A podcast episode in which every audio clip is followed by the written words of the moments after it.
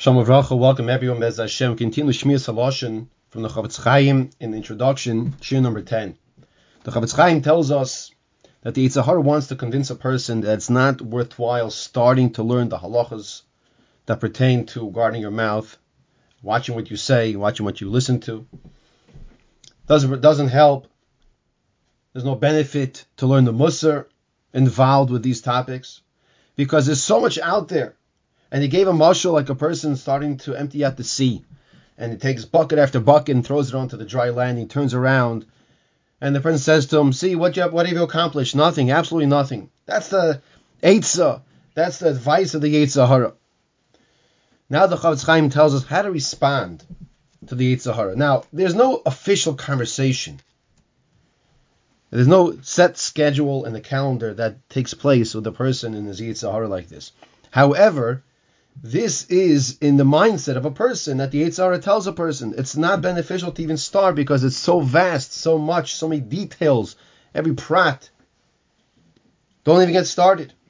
To this, the Chofetz Chaim gives another mashal. He says, imagine a person walks down the seashore, and all of a sudden, the sea is spitting out beautiful diamonds and rubies and emeralds and the person knows he won't be able to catch all of them and bring them all home, but he grabs whatever he can, even if it's for a short amount of time. That's the mashal. Nimshol is moving me me'elov. Nimshol is very understandable.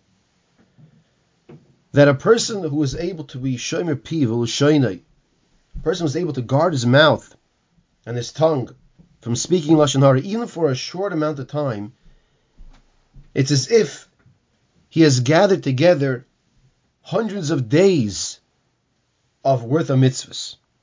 And he brings a beautiful gra, the Vilna Gaon, the very famous gra, to bring out this point. The gra tells us, Sha'kol rega v'rega. Let's listen to the words. Sha'kol rega v'rega, for every moment. Sha'odam chaysin piv.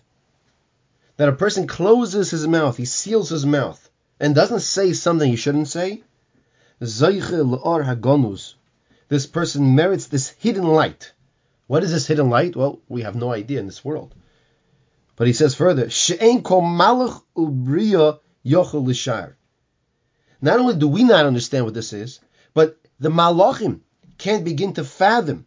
No creation can understand how great this hidden light is of a reward for a person who's choisim piv.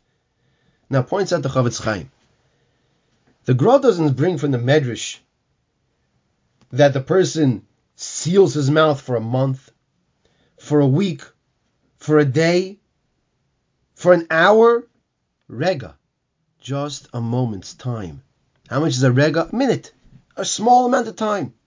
It's a beautiful diuk that the Chofetz Chaim makes from the Medrash that the Gra brings down. What's the message here? The Yetzer Hara is trying to convince us and tell us, don't even get started. Don't even get started. It's no benefit. What, what are you going to learn all these halachas? There's so many, so many halachas. And the answer is yes. This is so valuable. This is so precious. And if I could even close my mouth and not speak in lashon hara one time, one moment, a person merits so much reward. Then he says further, that when a person continues to do this and train himself, he's margil himself, he accustoms himself not to speak lashon hara and to learn the halachas and to learn the musar and to realize how important these topics are. Yekilhu lishamer. It'll become easier for this person because he'll be accustomed to watching what he says, to thinking before he talks. This is one of the advices, the piece of Eitzah that the Chofetz Chaim gives how to answer back the Yetzer Hara when the Yetzer Hara tells a person, ah, don't even get started.